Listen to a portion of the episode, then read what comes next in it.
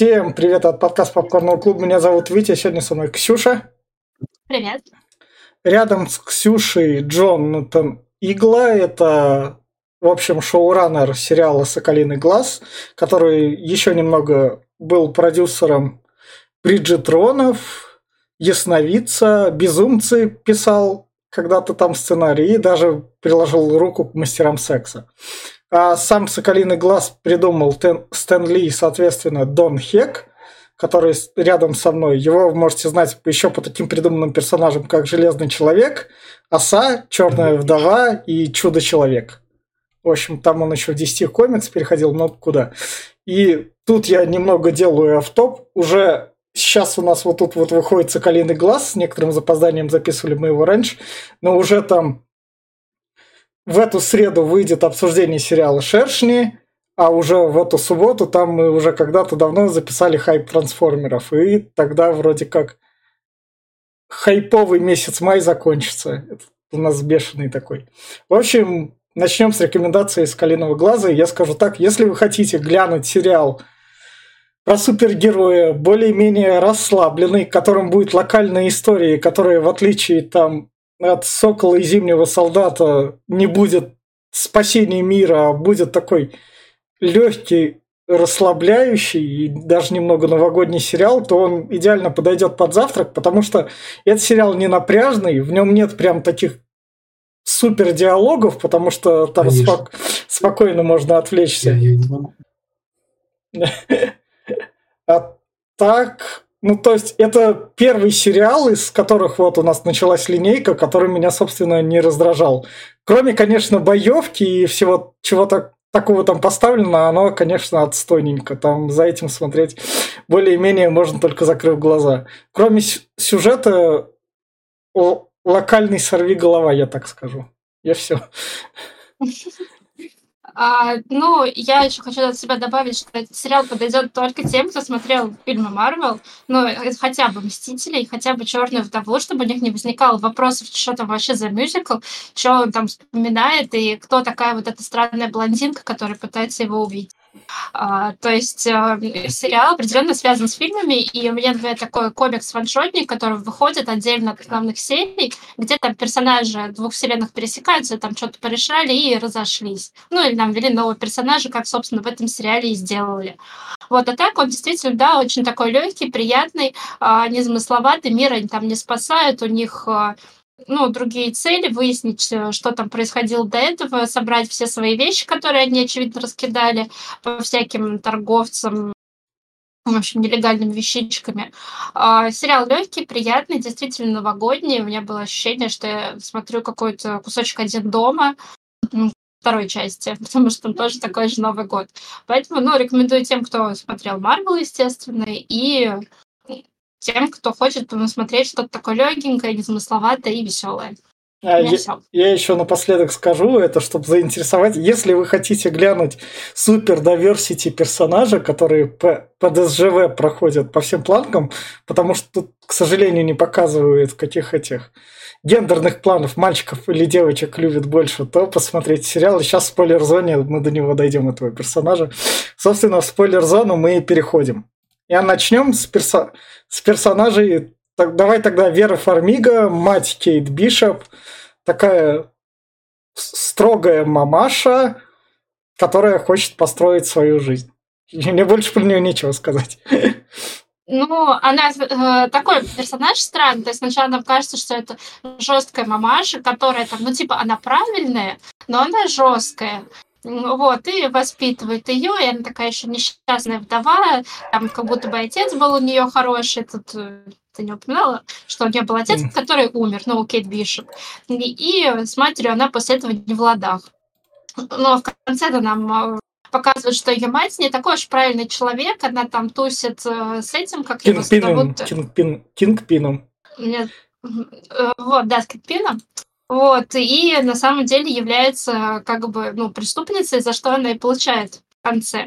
А вот несостоявшийся отчим Кейт Бишоп, наоборот, там изначально кажется таким подозрительным прям.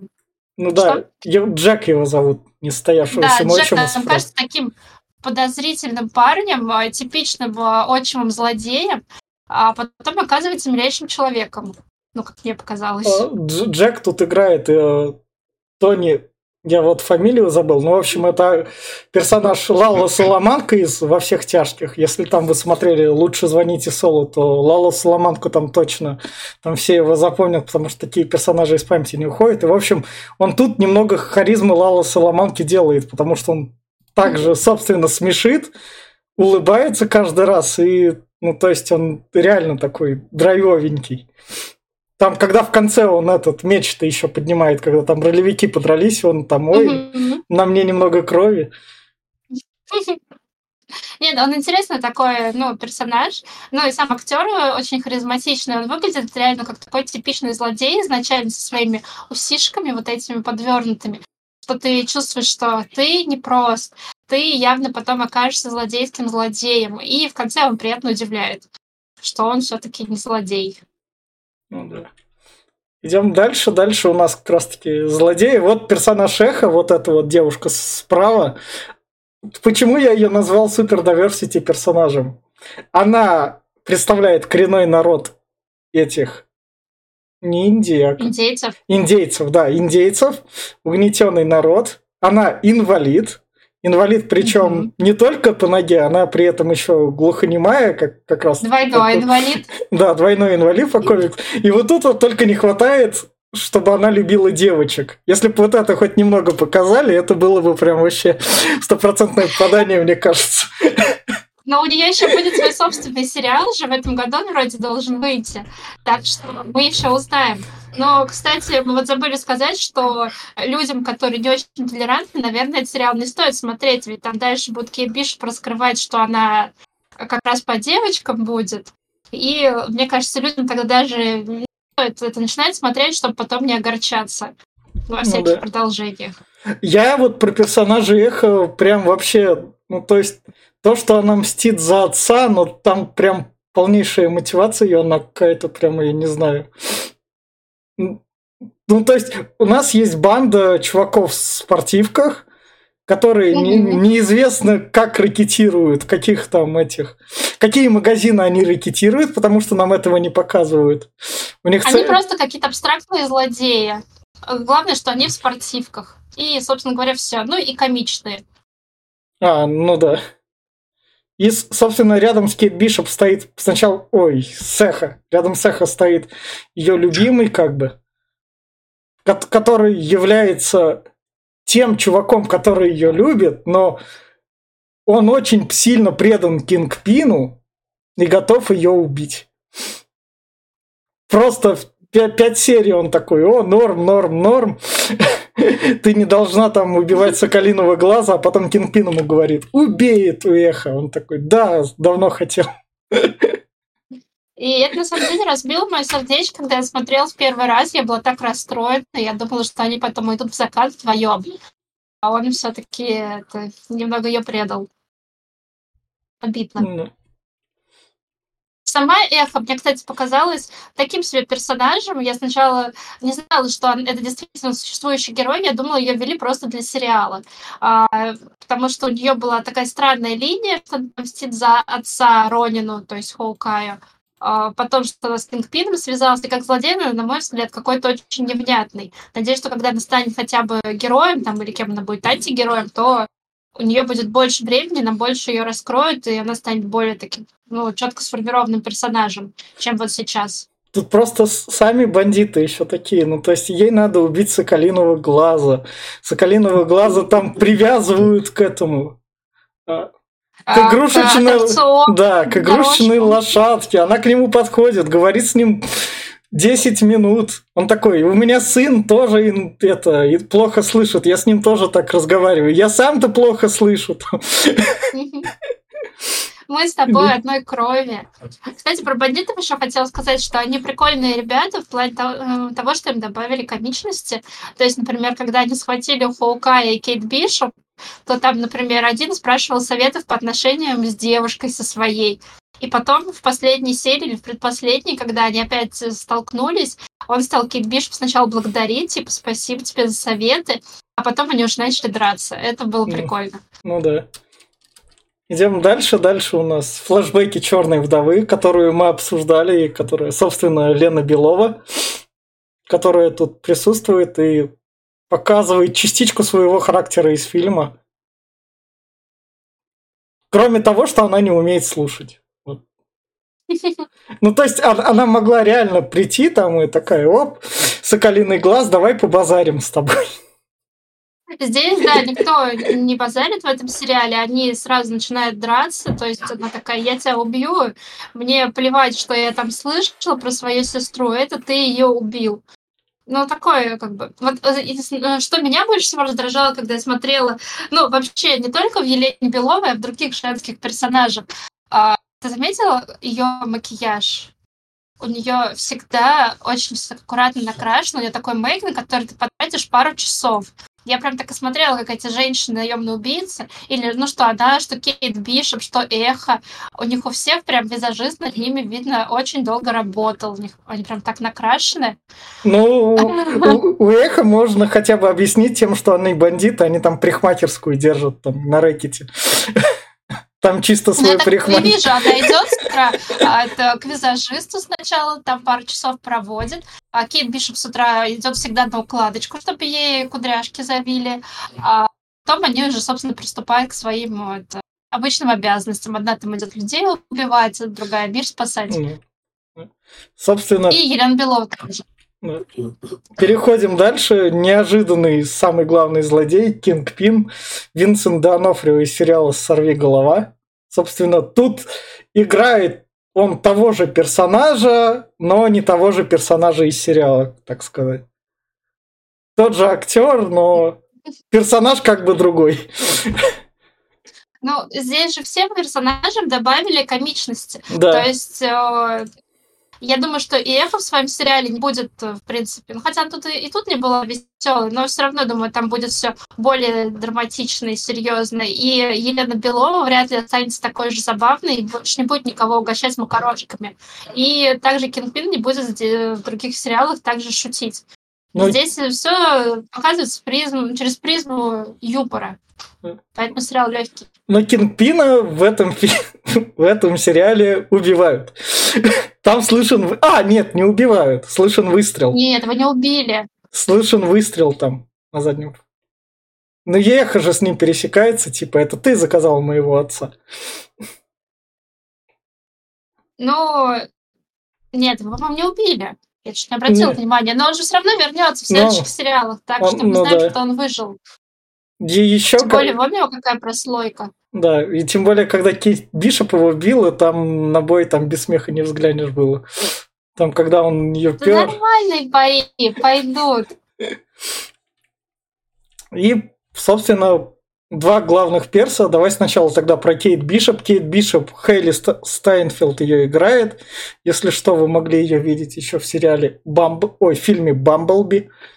Еще она играла в «Железной хватке». Это фильм 2012 года. Она там мелкую девку играла в вестерне, которая классно торгуется. Там ролик на ютубе разошелся от братьев Коинов. И она еще поет. Она играла в «Идеальном голосе», по-моему, во второй или в третьей части персонажа «Династии». О. В общем, она прикольная, ей 22 года, она как раз-таки угорает. Ну, то есть... Такая девушка навеселее, у которой не шибко, наверное, думает о будущем. Хотя, может, и думает немного так. Нет, не думает. Ну, на самом деле, я, кстати, после сериала еще перечитала пару глав Хоукая и пару глав «Южных мстителей». Просто давным-давно, лет пять назад я читала эти комиксы, и мне, в принципе, нравится и Хоукай, у меня даже есть бумажные версии, и «Юные мстители», я тоже, по-моему, прочитала все, что тогда было переведено. И, в принципе, Кейт Бишоп вполне похожа на свою комиксную версию, как мне кажется. Она тоже такая девочка богатых родителей, которая не сильно беспокоится о будущем, что все, что ее интересует, это приключения. И здесь она остается точно такой же. И вообще мне очень понравился их тандем, они прикольная парочка, то есть Хоукай, такой батя всего Марвел, воспитывает девочку оторву. Ну да, что у Хоукая нравится, его семью показали, там его жену играла Велма из фильма «Скуби-Ду», Да, Линда Карделини, она вообще классная. Да, да, да. А сам, собственно, Соколиный глаз, он такой типичный мужик, у которого попал в проблемы, который сам совсем разберется, который не будет не задействовать никаких друзей, там не особо. Полицию тоже задействовать не будет. С преступником он хочет поговорить, это с этим эхо. Типа, твой батя был все равно преступником, я его убил, но перед тобой я должен извиниться, потому что ты выросла преступницей, потому что я его убил. Наверное, так. Я просто вот эту мотивацию, то есть, не понимал. Он хочет за Ронина извиниться, хотя он вроде как убивал преступников. Ну, он типа, он понимает, что он виноват с одной стороны, но с другой стороны, батя все равно был преступником. Что, он мог только эту девочку удочерить тогда, чтобы вырастить ее приличным человеком? Ничего тут уже не исправишь, но главное хотя бы сейчас поговорить и пытаться разрешить этот конфликт и прийти к компромиссу. Больше он ей не может предложить. Ну да, а еще, что еще стоит про него сказать, у него теперь слуховой аппарат, и сам он, мне кажется, на долгое время так в Марвел пропадет, потому что он к семье поехал, и там он останется. Ну, то есть... ну и сам актер, очевидно, пропадет, учитывая, что он там сейчас проходит лечение и ходит пока что только с палочкой. Ну да. Но он успел про свое лечение сериал снять. Серьезно? Да, там Дисней использовал все на максимум. Еще что стоит сказать про Кейт Бишоп, она настолько справедливая, что засадила свою мать в тюрьму. Я хотела сказать про Хоукай, потому что этот персонаж был одним из моих любимых в Марвел, до фильмов, в комиксах именно, потому что у него очень бодрые комиксы, мне нравилась его история, он совсем не похож на киношного, там он такой молодой чувак, не обремененный семьей, детьми, когда в фильме показали, что у него семья есть, я такая просто... Что? Вы зачем? Это же один из альфачей Мстителей. Он там всех Мстительниц переимел. Вот. То есть он такой легкий чувак, встретил какую-то девушку в беде, он с ней переспал, потом ей помог. Собственно, он там и с Наташей спал, и с Алой ведьмой, она его потом еще кокнула в какой-то момент, потом воскресила, правда. Вот. И, по-моему, только Кейт Бишоп к нему в постель-то и не попала. Поэтому он ее и обучал. Она, настолько ему понравилась, как лучник, что он такой, давай ты будешь моей ученицей, давай не будем это все усложнять. Вот, то есть он такой легкий чел, бывший циркач, который потом стал как раз наемником.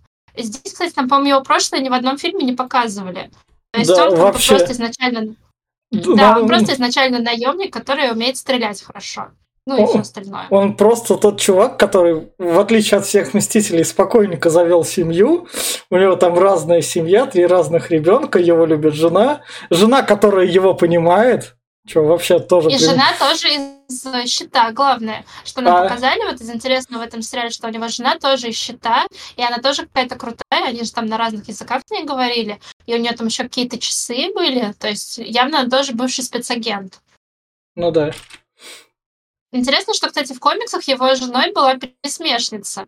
Но вряд ли, конечно, это она, его жена здесь, потому что Пересмешница была в сериале «Агенты Щ.И.Т.А». Я Хоукай не упоминала. Но «Агенты Щ.И.Т.А» это каноном не считаются. То есть они рядом проходят. Они как бы около того, но когда в «Агентах Щ.И.Т.А» появилась Пересмешница, как раз выходили «Мстители», где был Хоукай, я еще такая, подумала, может быть, одни сейчас это все дело сведут. Но потом показали, что у него уже есть семья, и я такая думаю, не сведут, как жаль. Ну да. Собственно...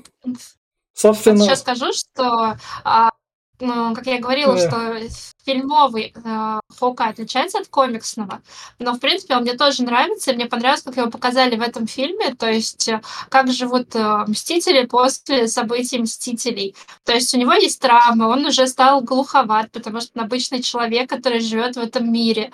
Он с тоской смотрит на то, как там восхваляют Мстителей или ругают Мстителей. Он самое главное, что мне понравилось в сериале, они услышали фанатов. Для вас это самый бесполезный Мститель. Окей, так и есть, мы это обыграем. Спасибо, что подсказали.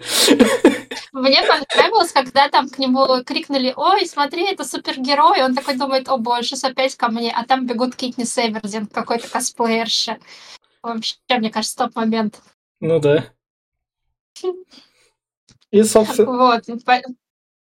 Давай. Ну, наверное, все тогда. Убираем спойлер-зону. И финальная рекомендация.